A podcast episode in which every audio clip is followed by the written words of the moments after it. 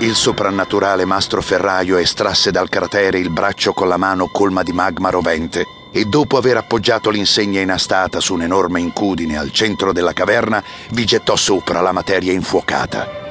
Afferrato un martello delle dimensioni di un aratro, iniziò a tempestare di colpi l'asta dell'insegna, impastandola con la lava. Fra scintille, sbuffi di vapore e colpi assordanti, l'attività era potente e frenetica.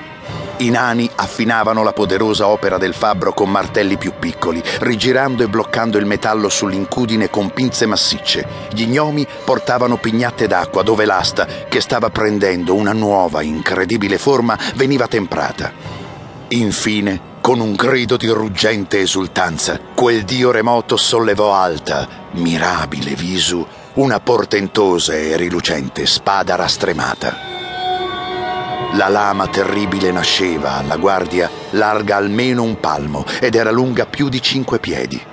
A ognuno dei due lati piatti una scanalatura correva nel mezzo fino alla punta, che si chiudeva in un angolo acuto. Il pomo dell'impugnatura, la quale sembrava richiedere la presa di tutte e due le mani, era artigliato dall'aquila imperiale ad ali spiegate. Nella guardia traversa era incastonata la barra dell'insegna con la scritta del motto dell'antica legione. Excalibe Orta. Magno Massimo fissava incantato quell'arma divina, domandandosi quale essere mortale avrebbe potuto osare impugnarla. Il dio del ferro e del fuoco la brandì per qualche attimo, orgoglioso.